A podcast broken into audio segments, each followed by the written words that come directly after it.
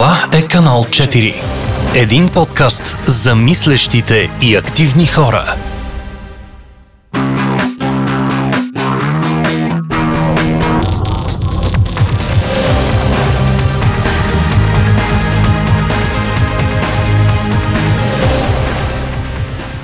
Здравейте, приятели на канал 4. Днешният епизод ще е свързан с култура. Аз съм Ивета, до мен е Христо Христозов. Моля, представи се за нашите слушатели. Здравейте, здравей Ивета. А, как да се представя? Със сигурност имам няколко поне роли, свързани с култура. По-настоящен програмен директор на Дома на киното, най-важния а, център за култура и за кино а, по-конкретно. А, разбира се, разпространител на филмови заглавия, организатор на филмови фестивали, като артистичен директор и като така патерица на, на всички големи филмови фестивали, които се случват в България. Това са основните ми роли. Как и кога се зароди интерес ти към изкуството и изобщо културата? И как успяваш да го съхраниш ежедневно? А, със сигурност, още от дете аз се занимавам с музика, а, тъй като от първи клас буквално пея в хора на, пеех в хора на пловдивските момчета. А, така че музиката беше част от живота ми още от много малък. А, още повече, че покрай нея имах възможност да пътувам още на 10 години бях обиколил цяла Европа. О, това е прекрасно. А, и си спомням, че още тогава, разбира се, виждайки, срещайки се с толкова много хора, които се занимават с култура под а, така различни форми, си дадох сметка, че това ще бъде част от моя живот. А, впоследствие учих всъщност право в Союзския университет, но така се стече живота, че живеех близо до дома на киното на улица Будапешта и от а, случайен посетител се превърнах в редовен зрител – от редовен зрител се превърнах в доброволец, от доброволец в проектен координатор и няколко години по-късно а, бях и програмен директор на киното за а, известен период, след което напуснах, започнах така собствена практика в сферата на разпространението, организацията на фестивали, както и нещо, което а, наричам културно консултиране, а именно подпомагане на различни културни организации и хора да се справят по-добре в две посоки – лична ефективност и лидерство, защото това са теми, с които аз работя иначе в бизнес организации. И така, опита ми, който имам в бизнеса, се стремя да го пренасям в сферата на културата. С няколко думи това означава така повече структура, повече фокус върху проактивността, ясната визия, приоритизацията, взаимоотношенията, основани на доверие, комуникацията е ефективна, синергия, творческо сътрудничество между а, хората в организацията и партньорства навън. И изобщо всички тези теми се опитвам от а, така моята бизнес-консултантска практика да, я, да ги пренеса като а, успешни и в а, културата. А, това, което мога да кажа с, с радост е, че Дома на киното е доказателството, че тези практики могат да бъдат приложени, работят и водят до две до два поне конкретни много добри резултата. Първият е а, оперативен бизнес резултат, т.е. повишаване на а, в случая на приходите или на а, броя зрители, бокс офис, каквото там го наречем.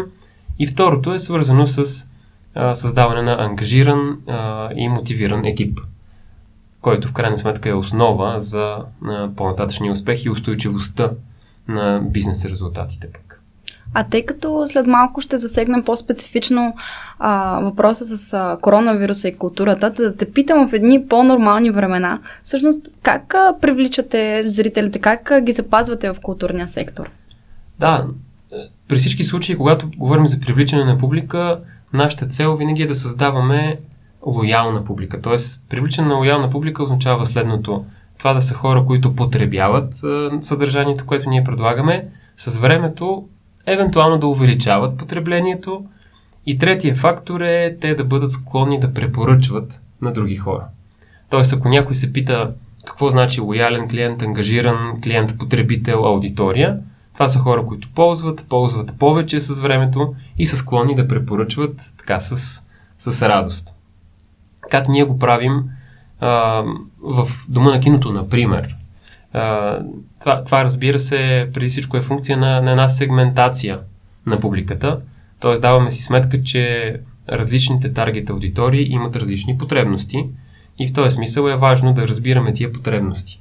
Тоест, първата ни задача е да сегментираме, втората задача е да видим коя от таргет аудиториите какви потребности има и как може ние да отговорим на тези потребности. Конкретен пример, даваме си сметка, че аудиторията учащи, ученици и студенти има нужда от заглавия, които са хем достъпни, хем по някакъв начин и а, така образователни, даващи възможност за дискусия, за среща, за създаване на общност. И това беше мотивацията преди повече от 10 години да бъде създадена една така рубрика, която се казва София Филмфест за учащи. Насочена изключително и само към а, учещите се а, ученици, съответно студенти. А, така че за мен е ключе наистина в търсенето на потребностите на, на ключовата аудитория, която сме избрали. В случая, а, когато става въпрос за дома на киното или за подобен тип организации, разбира се, ние се стремим да имаме максимално широк а, така кръг аудитории и, и в този смисъл се стремим програмата ни да бъде пъстра, съдържателна и отговаряща на тези потребности. Оттам нататък, разбира се, втория фактор е как а, вече чисто комуникационно това да достигне до, до тези хора като информация. И тук каналите са много. А, не знам дали да, да продължа и в тая посока. Да, разбира се, да, да, да. А, тук каналите, разбира се, са много. А, все повече работим, партнирайки си с организации. А, даваме си сметка, че най-ефективният подход, а, както споменах и преди малко, е за една така сравнително обосъбена група от хора, да стигнем чрез организации, в които такива хора са заедно, в които те са част от някаква общност. И, и такива партньорства имаме най-различни и в сферата на бизнеса, и в неправителствения сектор. Може ли да дадеш някакви примери? А, например, а, когато става въпрос за тема свързана с архитектура, си партнираме с а, университета по архитектура, строителство и геодезия. геодезия да. а, когато става въпрос за а, филм за литература, си партнираме с а, издателства. Вие се намирате целевата аудитория, реално, да. Да, когато става въпрос за, ако щете, филм, който се занимава с отношенията в семейството, а, веднага сещам за филма Мама с Пенелопе Круз, където ключовата тема е оцеляването на една, на една жена, която има рак на гърдата. Там съвсем логично работим с организации, пациентски, лекарски, които се занимават с тая тема. Тоест, много конкретно, поне моят подход винаги е бил такъв, да търся спрямо темата на, на конкретното заглавие или събитие, а, организации, които биха могли да бъдат от, а, от помощ а, и които, за които това е в сферата на интереси, т.е. за тях а, има не просто интерес като зрители, а има интерес като чисто професионален интерес. Да. Като хора, които могат да използват това знание или умение а, от една страна и в, а, от друга страна, разбира се, като възможност за изграждане на общност. А, това, което със сигурност с щастие мога да кажа е, че а, Дома на киното с този си подход започна да създава мостове между различни организации, различни хора, да дава платформа за разговор. А, разбира се, това се случва и посредством многото и различни фестивали, които имаме. Да. А, именно тези фестивали пък така, избирайки си един фокус, а, те изграждат а, дългосрочно такава общност от, от хора, които а, макар че формално нищо не ги свързва, по време на събитията между тях се изграждат възможности за по-нататъчни партньорства или поне а, така взаимодействие. Разбирам. Тъй като а, смятам, че би било изключително интересно да разгледаме културния сектор, как се измени по време на коронавирус и цялата криза, но преди да влезем толкова дълбоко в тази тема, ще ти задам един малко по-личен въпрос и то е как всъщност позитивно ти се отрази на теб коронавируса. Аз лично по това време започнах да чета много книги и въпреки, че винаги съм си имала интерес към изкуството и културата, тогава беше по 10. Та, какво ти позитивно видява в коронавируса, тъй като смятам това да не е един а, негативен разговор за културата по време на коронавируса? В интересни сината миналата година, малко след а, като така, вече започнахме да се усъвестваме от, от първоначалния шок, а, ме поканиха в една рубрика, в която говорихме за ползите от коронавируса и за мен те са неизброими в, в личния ми живот. А, до толкова, доколкото въпросът е личен, ще отговоря лично. А, за мен е придоби много по-голямо значение думата дом, а, с всичките характеристики на този дом. А, времето прекарано вътре, а, комфорта, удобствата, възможностите да създам така едно собствено убежище, в което да ми е добре. Разбира се, както казваш и ти, потреблението на всяка вид култура, всъщност то се повиши, защото а, имах повече време и за четене, и за гледане на филми, а, изобщо за всякакви дейности, а, които обичам. А, в интерес на истината, като човек, който се занимава и с бизнес-консултантска дейност, която мина изцяло онлайн, а, всъщност спестявайки от времето за пътуване и изобщо възможността да концентрирам изцяло работата си в едно а, място. Със сигурност ползите за мен в, а, в личен план са наистина на, на много нива. А, ползите в професионален план, кога става въпрос за управление на, на културни а, дейности, а, културен менеджмент, са за това, че всъщност си зададохме всички колеги въпроса дали начина по който правим нещата е единствен или има нови начини да правим нещата. Тоест това зададе а, така една посока за проява на повече адаптивност, повече гъвкавост. А, включително много конкретна полза, която а, аз видях, е онлайн форматите дадоха възможност за, за хора извън София, където стандартно са концентрирани всички а, културни събития, да потребяват такива събития. И получихме толкова много а, позитивна обратна връзка, че всъщност сега, когато се връщаме към а, нормалността, в кавички, да. в която пак живота си се концентрира в София или пък, да кажем, големите градове, хората, които нямат физически достъп до тези събития, а, се обръщат към нас и казват, на нас ни беше много добре, когато се случваха нещата онлайн, когато достъпа беше наистина на територията на, на цяла България. Аз това исках и да те питам, тъй като а, в момента се развиха много хибридни събития и всъщност има и планове за такива събития, които а, ще поясня нали, за нашите слушатели. А, едновременно можеш и да отидеш да ги гледаш на живо и в същото време някой ти ги излучва и да си ги гледаш от собствения дом. Какво смяташ за този тип събития? А, разбира се, доказа се този формат като успешен. Още веднага след началото на, на пандемията в България беше реализирано първото издание на Master of Art, филмов фестивал, който показва документални филми на тема изкуство. Това беше дигитално издание изцяло. След това есента София Филм Фест и Сенелибри се реги, а, така, осъществиха в подобен адаптивен формат, а, за който ти споменаваш. Едновременно имаше възможности за онлайн прожекции, но имаше и физически такива прожекции. Ползите са в няколко направления. Първата голяма полза е възможността, както казах, за по-широк достъп. Тоест, физическото присъствие, ограничение, то в този момент отпада, защото хората, които не могат, могат да достъпят онлайн. Втората голяма полза е, разбира се, че има различно ниво на в момента на, на страх, на внимание и грижа за здравето. Ние сме длъжни да уважим а, така, тая резерва от страна на голяма част от публиката и да им предложим а, онлайн альтернатива. А, разбира се, от друга страна, а, това дава и съвсем нов начин на, да, на програмиране на самите събития, тъй като а, онлайн и офлайн активностите могат да се допълват. И това го направихме а, например, в тази година също с Master Art през февруари имаше дигитално издание, а сега през април се осъществи класическо аналогово издание. Да.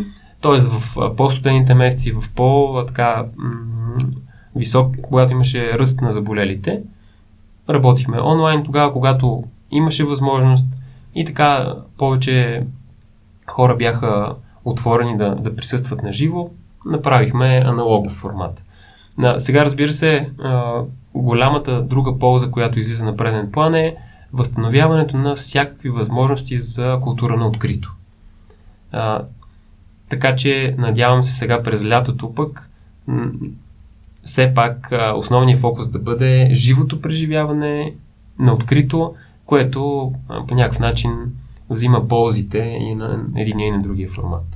А всъщност, когато и аз проучвах темата и се интересувах, а, някои от негативите, които прочетах в различни статии от а, онлайн а, изкуството и културата, е всъщност свързана с а, технически въпроси. Това да предадеш една много качествена картина и на една платформа, която да е достъпна за много хора, тъй като нали, в България, може би, въпреки че искам съм позитивно настроена, нали, да предположа, че може би много хора ще влязат, но това е свързано с ресурси, техника, познание и допълнителен персонал.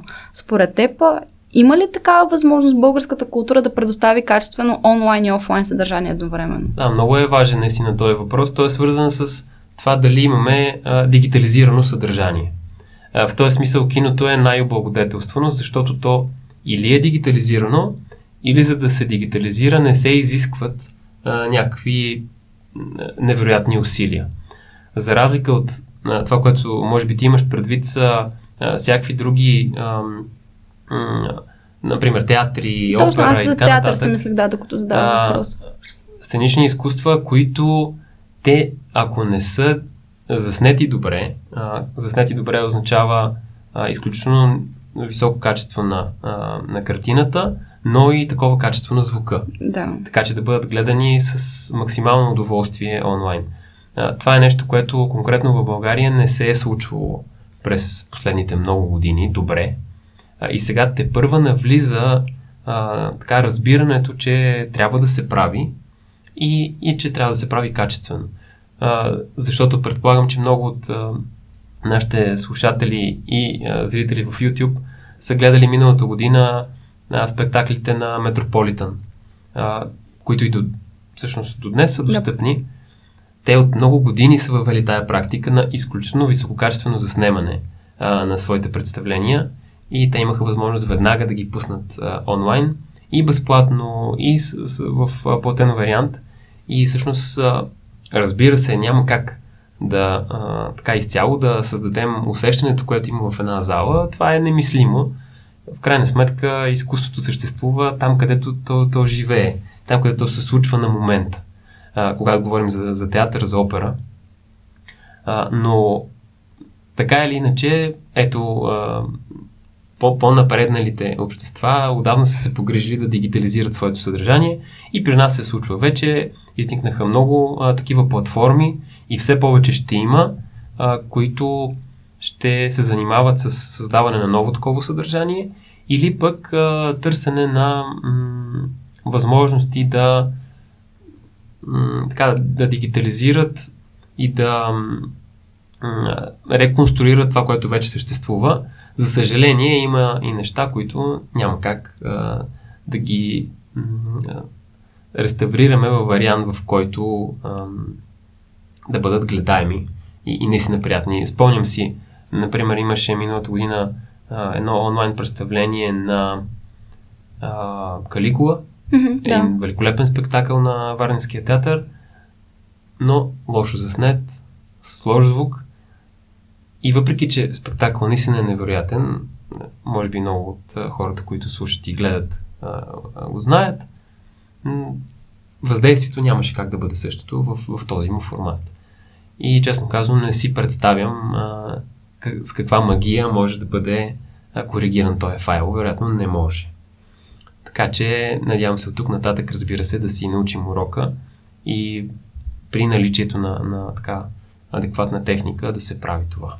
Да, и това е от позицията на създателите и на разпространителите на изкуство, но има и едно нещо, което мен ме притеснява от страна на потребителите на изкуство. А, аз проведах една неправителствена, не бих казала и представителна анкета, тъй като е била сред моите познати, в която се включиха 101 човека и смятам, че са хора, които се интересуват от култура, тъй като анкетата беше споделена и в културните среди. Това, което мен ме притесни, беше на въпроса бихте ли си платили за онлайн представление 37 или по-скоро 40 човека, нали, което е малко под половината, са отговорили с не. Ам, да, това е изключително важен въпрос.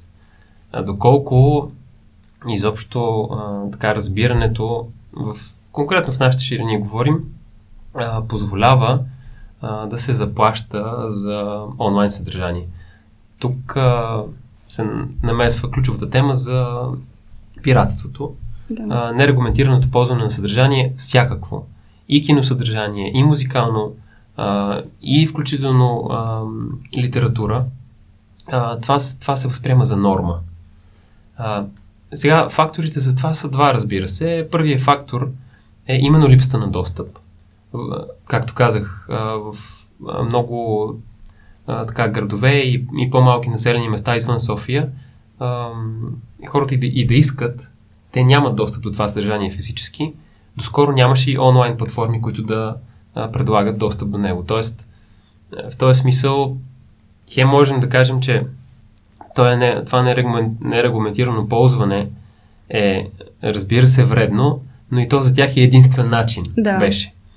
Сега, когато все повече се задвижва машината а, и, и се създават възможности за онлайн достъп, вярвам, че тая култура на безплатно ползване постепенно ще се а, така превърне в култура на уважение, адекватно така разбиране от страна на потребителите, че за да може да съществува това съдържание дългосрочно, неговите създатели, неговите автори имат нужда да получат необходимото от своята публика.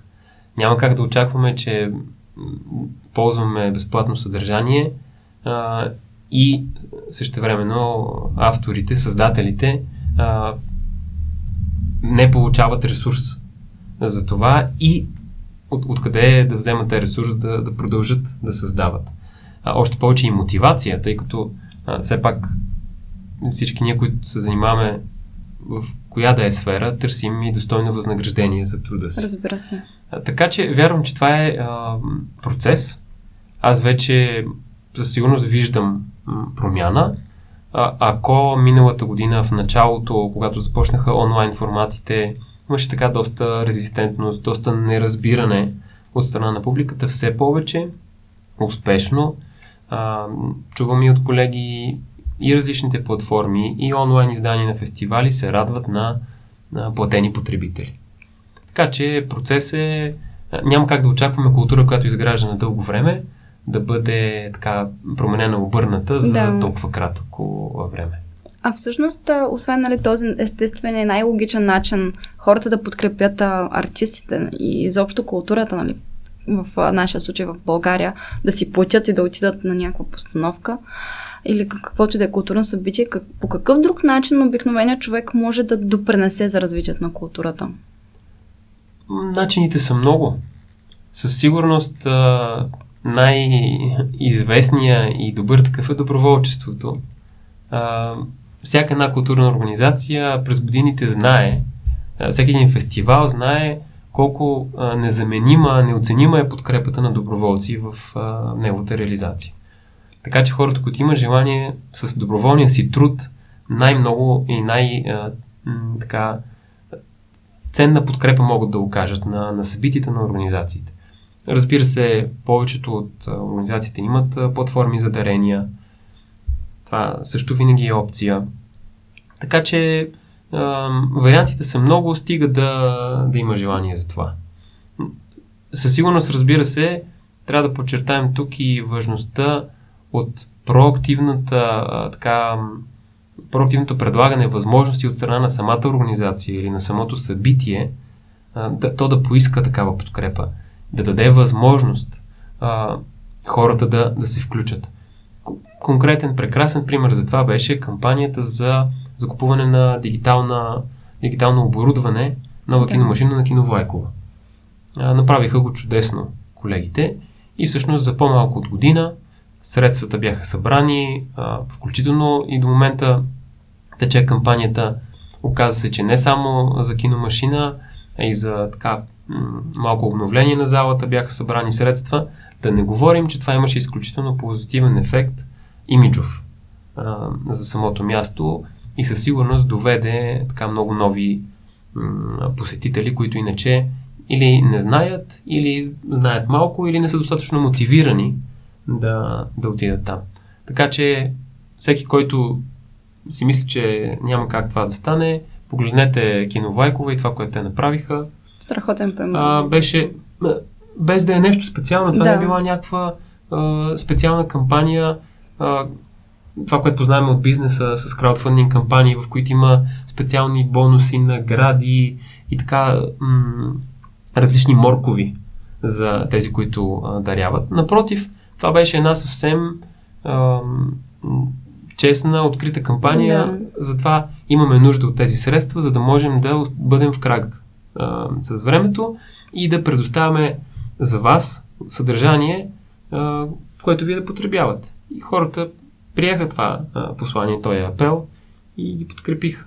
Тоест, И стига да се склонен да поискаш помощ, явно има начин, нали, от една страна. Без никакво съмнение, това го видяхме и в, в цял свят. Добрите организации, тези, които се радват на, на лоялна публика, използваха тази си лоялна публика, за да могат да продължат да съществуват в COVID времето. Дори без да бъдат отворени. Мислейки и за дарения, просто заради а, така принадлежността, лоялността на тези потребители, и за дарения, свързани с получаване на, на нещо в замяна, и за различни онлайн формати, които бяха устойностени. Така че а, със сигурност а, важно е да има такава лоялна публика, предварително създадена. Тоест, а, за мен урока, както винаги е, тези, които нямаха подобна лоялна публика, разбира се, им беше много трудно и ще им бъде трудно или невъзможно да направят подобен тип кампания, защото а, няма кой да реагира на нея. И, и тук ми се иска да кажа, всъщност, а, разбира се, всички се притесняваме, особено в сферата на киното, дали киното ще загине, а, как то ще изглежда след 10-20 години. Ние сме щастливци в арт сектора, в а, арт кино показа, защото нашата публика е именно такава лоялна. За нея потреблението на това, което ние предлагаме е начин на живот, част от живота, а не просто забавление и така развлечение от време на време случайно. Нещо, което можем да кажем по-скоро въжи за комерциалните кина и всъщност там е наистина много сериозен въпрос как те ще оцелеят, ако така продължи този натиск, който е упражнен в момента. Говорейки скоро с колеги и разпространители на европейско ниво, а, така данните сочат, че в следващите години а, минимално ще можем да се върнем към това, което познаваме. Тоест, съвсем конкретно, до края на 2021 прогнозата е, че ако ние успеем да се върнем 15% от зрителите, т.е. от бокс офиса, приходите, а, които имат а, арт киносалоните, съответно арт разпространителите, трябва да бъдем доволни. 15%. Докато сме на темата за приходите, ми се иска да те попитам какви загуби претърпя културния сектор, било то и финансови, дори интелектуални и творчески по време на корона кризата. Безспорно, загубите са много най-вече а, финансови, действително. А, конкретно в киното, статистиката, всеки може да я погледне на сайта на НФЦ, Националния филмов център. Има един таб а, административни услуги и там има бокс офис. А това е седмичният отчет, който изпращат всички разпространители на м, филмовия център и там могат да се видят данните за броя зрители. А, съответно, простичката сметка показва, че в един нормален месец от 700 000 до милион е бокс офиса на всички кина за България. Това, което видяхме в трудните корона месеци е същата тази цифра да бъде свита до 20-50 хиляди, в 100 хиляди в най-добрите случаи. Сега цифрите са доста по-нагоре, вече към така, 400 хиляди до, до половин милион включително се стига, така че постепенно а, се връщаме към нормалността. Заслугата за това, разбира се, е на, на големите продукции. И, например, на един смел филм а, Голата истина за група Жигули на, на Виктор Божинов, а, който така неговите разпространители от Концепт Студио проявиха кораж да пуснат на 16 април в едно така страшно несигурно време, а, веднага след избори, но тъй като нямаше почти конкуренция, с една много добра кампания, те успяха да постигнат резултат, който вярвам, че и в непандемично време а, щеше да бъде определено завиден. те вече имат над 100 000 зрители, резултат, който със сигурност е, е вече мярка за успех на Да. един български филм. Така че и това се случи още а, докато киносалоните работеха на 30% запълняемост от своя, своя капацитет. Така че м- със сигурност загубите са на лице, но са възможни и така връщания към това, което познаваме. Разбира се, не във всички сектори е, е толкова лесно. Аз мога да говоря повече за сферата на киното. Подозирам, че в а, други сектори, особено музикалния бизнес, а, колегите могат да кажат, че загубите са огромни и те едва ли ще могат да бъдат компенсирани някога, тъй като там а, живите събития, те на практика бяха спрени за толкова дълго време, че не знам, а, вероятно тук трябва да попитате някой, който се занимава с музика, да каже всъщност какви са цифрите там. А би ли разказал от а, собствен личен опит, а, от събитията, които си бил част от екипа, на които са били организирани по време на коронавирус? Всъщност с а, какви неща се сблъскахте пряко и кое ви се стори като най-голяма трудност изобщо? Най-голямата трудност за мен лично и до ден днешен е страха. А, несигурността на публиката за това, че особено когато става въпрос за събитие на закрито, може да бъде уязвена здравословно. Това е за мен единственото нерешимо предизвикателство. Предизвикателство, за което ние, разбира се, спазваме всички мерки, има вече ясни стандарти, ам, но, но така или иначе е много трудно може да влияем на, на този фактор страх. От там нататък, разбира се, другото предизвикателство е това, което споменах, така промяната на, на, на културата по отношение на потребление на съдържание. Всъщност видяхме, че много хора толкова им хареса тази гъвкавост на онлайн формата. Когато пожелая, където пожелая, колкото пожелая, в какъвто ред пожелая, с паузите, които аз искам, с хората, с които искам да го споделя, в средата, която на мен ми е комфортно. Това създаде така едни съвсем нови нагласи и, а, какво да кажа, нужди, а, които преди това въобще не бяха на дневен ред.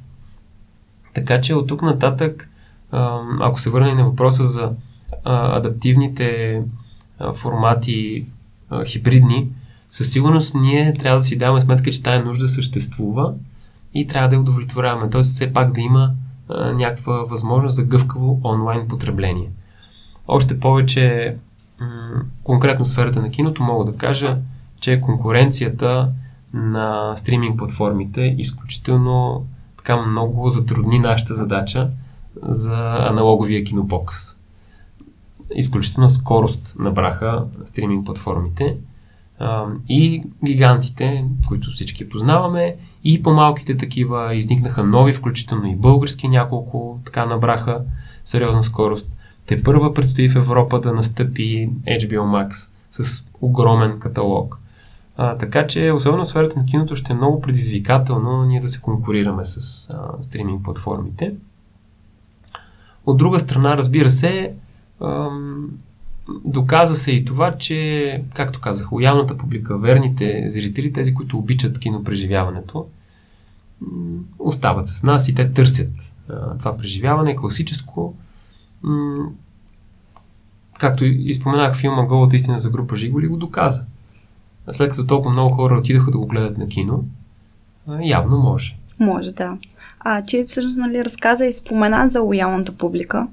Има един въпрос, който мен лично ме тързае и то е какви са начините да провокираш интереса и не само на младите ми, на хората по принцип, които не се интересуват от култура, да се заинтересуват.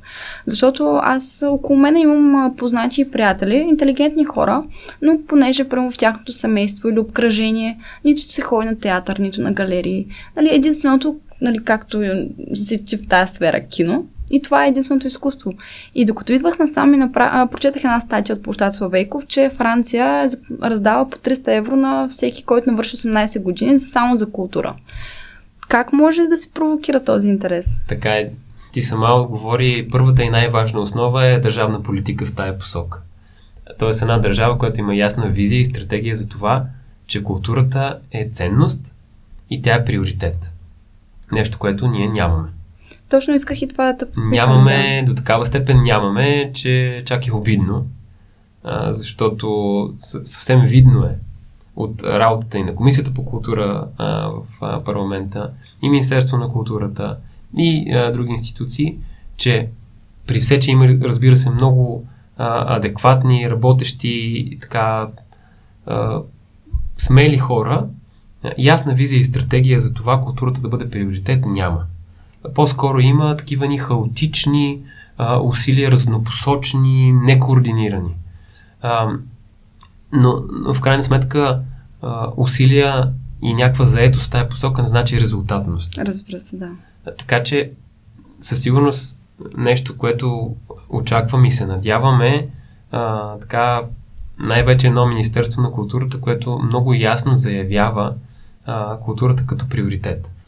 Как това ще бъде осъществено по-нататък като стимули, дали ще бъде а, по начин, по който ти споменава Франция, или през образователната система ще се вложи повече усилие, или финансово ще бъдат подпомогнати ключови а, играчи и сфери. Това, честно казано, не искам да коментирам, защото не съм експерт, а и вероятно възможностите са много.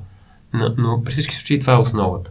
Оттам нататък имаме два други фактора, а именно единият фактор са създателите на авторите на а, това а, съдържание и другите са потребителите му. Със сигурност имаме да, да образоваме всички хора, които създават култура, от гледна точка на това те да имат а, така проактивността, както казах, ясната визия, работата по ключовите си приоритети, изграждане на едни ефективни екипи, които да, да осъществят тая дейност. За съжаление, в, в сферата на културата много често се наблюдава липсата на менеджмент или лидерски качества. Да. Тоест хората, които са начало на културни организации, много често са изключителни експерти, изключителни, изключително добри в творческата си а, роля, но нямат менеджмент експертиза. Тоест за мен м- е, ключов а, механизъм ще бъде да об, бъдат образовани, да бъдат приобщени тези хора към а, така, едни работещи лидерски и менеджерски практики. А, така че техните организации да бъдат а, адекватни на, на пазара, така както се случва в бизнеса. А, и, и това е нещо, което аз лично правя и знам, че а, то работи. То просто работи, а, резултатите са видни там, където са положени усилия. И разбира се, другата група, тая на потребителите, а, при нея има един голям фактор, той се казва любопитство. Как се създава любопитство? Отговорът на този въпрос е вероятно а, всеки може да си даде сам за себе си. Ами, различните хора по различен начин ще ги ангажираме. Дали през семейството ам, ще погледнем за това всъщност как се отглеждат деца, кои, кои са техните родители, как да приобщим родителите, дали през образователната система, през учителите, а, през а, така, а, разбира се, през ключови фигури, ако щете инфуенсъри, които са, са важни за, за тия, особено по-млади хора, а, за които любопитството е занижено. Да. А, така. Та, това е важният въпрос. Как да създадем любопитство? М- много е важно да, да си даваме сметка, че културата и културните продукти, те не са за харесване, а, те са за, за преживяване. Тоест, а, всички ние може да идем и да гледаме филм или да гледаме театрално представление, което да не ни хареса, а, да, не, да не кажем, че това е най-доброто нещо, което сме гледали, но то въпреки това да има смисъл за нас, Някаква да има полза стойност, за нас, да. да, ни, да ни зададе въпроси, а, които са ценни за нас. Тоест, трябва да разграничаваме харесването от а, така, полезността, от смисъла на, на изкуството. Аз съвсем конкретен пример за себе си мога да дам, че преди години а, самия бях доста по-консервативен, доста по-така ограничен в тази посока и изключително остро подхождах, например, към това, което правеше преди 10 на години Иво Димчев. А, може би много хора вече го знаят, той вече на съвсем друга платформа, много по-известен е сега. Но, но, но всъщност с годините разбрах, че а, включително и той е мой консерватизъм тогава, а, той не работи в моя полза. а, изкуството не е за харесване, то, то дава възможности за, за развитие, за образование, за, за развлечение, за получаване на опит а, и за получаване и на антиопит. Така че м- пак се връщам на това. Любопитството не означава да даваме това, което на хората им харесва, а да създаваме хора, които имат интерес да видят, да проверят какво е, пък оттам нататък дали ще им задоволи това на техните вкусове или не, не е толкова значение. И доказателства за това във Франция наистина има много. И аз винаги цитирам простичък пример, че филма Слава на режисьорите Кристина Грозова и Петър Вълчанов преди години разпространен в България. Нямаше и 5000 зрители а, в кината. Във Франция той имаше 25 000 зрители. Филм, който с изключително признание на едни от най-талантливите а, български режисьори от последните години. Именно заради липсата на любопитство, разбира се и заради лоша кампания, той не бе видян. Докато във Франция, заради, разбира се, една изключително добре развита мрежа от кина, заради добра кампания, разбира се, но най-вече заради любопитството на публиката, която каквото и да има по а, кината, тя отива и го гледа. Може да го хареса, може да не го хареса. Но, но е готова да отиде и да види. Това е разговор, който винаги водим и с а, Мира Сталева, а, изпълнителен директор на Софи Филмфест, че когато сме ходили, например, на фестивала в Солун, а, изключително така м- сравним като мащаб град за това, което ние познаваме, а, ами там а, почти няма прожекции от този фестивал, които да не бяха sold out, да не бяха разпродадени. Видимо беше, че след, в дискусиите с авторите на филмите, накрая голяма част от публиката не харесваше това, което гледа. Но, но това не ни пречи да отиде да провери. Да. Докато, докато тук това, което наблюдаваме, и, и това според мен е, е фил, наистина философски въпрос, огромен въпрос. Е а, защо и как се е случило така, че а, хората тук по-скоро са склонни да критикуват предварително, да подхождат с, с предразсъдък, да, вместо всъщност да, да проверят, да бъдат да отворени. Да видят. И, и, и после аргументирано и конкретно да, да не харесат нещо. Тоест, а, изкуството, в крайна сметка, то не, пак казвам, не цели да се хареса. А, и, и тук идваме към един друг важен проблем. Липсата на адекватна критика. Например, сферата на киното. Много малко, за разлика от други подобни пазари, ние имаме добра критическа школа и на ниво образование, и на ниво медии. Просто това не се случва. Съвсем конкретно, даже наскоро си говорихме с колеги, погледнете церемониите за връчване на наградите Икар или Аскер. Да. Не знам какво бих казала масата. Сигурен съм, че и много от колегите и критици няма да бъдат впечатлени от това, което виждат. Но някакси не се чуват тия критически гласове. Не знам защо. Не знам кораж ли липсва ам, или просто така мотивация, разбиране, желание а, за, за един конструктивен диалог, за един конструктивен разговор, който да създава все повече и повече на това, което наричам любопитство. Надявам се да, да стигнах до някъде с това си изказване, да, да стана нещо ясно. Или поне въпроси да бяха зададени. И в а, края на нашата дискусия, последното нещо, което искам да те попитам, е как а, нашите слушатели и зрители всъщност могат да се информират какво предстои, какво могат да гледат, какво могат да слушат. Има ли някакъв портал, в който синтезирано се цялата информация се споделя? А, ти, с, още един въпрос, задавайки го, задаваш и отговора му.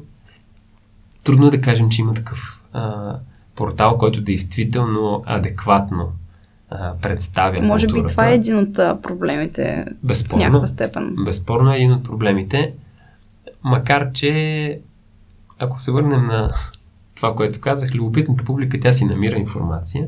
Тя не чака да й бъде сведена информацията, идва и си я намира без проблем. Но така или иначе, например, програмата БГ, която за момент бе така спряна поради смяна на собственика, се върна. И това е един от сайтовете с най-голямо значение на, на практика за обобщаването на информация, особено в контекста на киното, пък и за театралните сцени и за музикалните сцени, програмата БГ е незаменим водач. Разбира се, има и други опити за, Да. за такива платформи. А, за, съжаление, не мога да кажа, че някой от тях а, има необходимата зри, а, потребителска маса, така че да я а, сложи на преден план. По-скоро това, което се случва е всеки се справя поединично. Тоест, всяка културна организация или място има своя собствена платформа и разчита на, на тази платформа, за да достига до хората. Действително, така една покана, една възможност към а, всички хора, които имат интерес в тази посока, това си е бизнес начинание, да се създадат платформа, която да дава така възможност, включително и а, платформата на мобилно приложение, защото, разбира се, това е един м- така най-съвременен да. формат, който може да се обобщи информация. Много ти благодаря, Христо, за стойностната дискусия. А на нашите слушатели и зрители пожелавам да бъдат любопитни. Канал 4 се реализира от Фондация 42 с подкрепата на фонд Активни граждани България по финансовия механизъм на Европейското економическо пространство.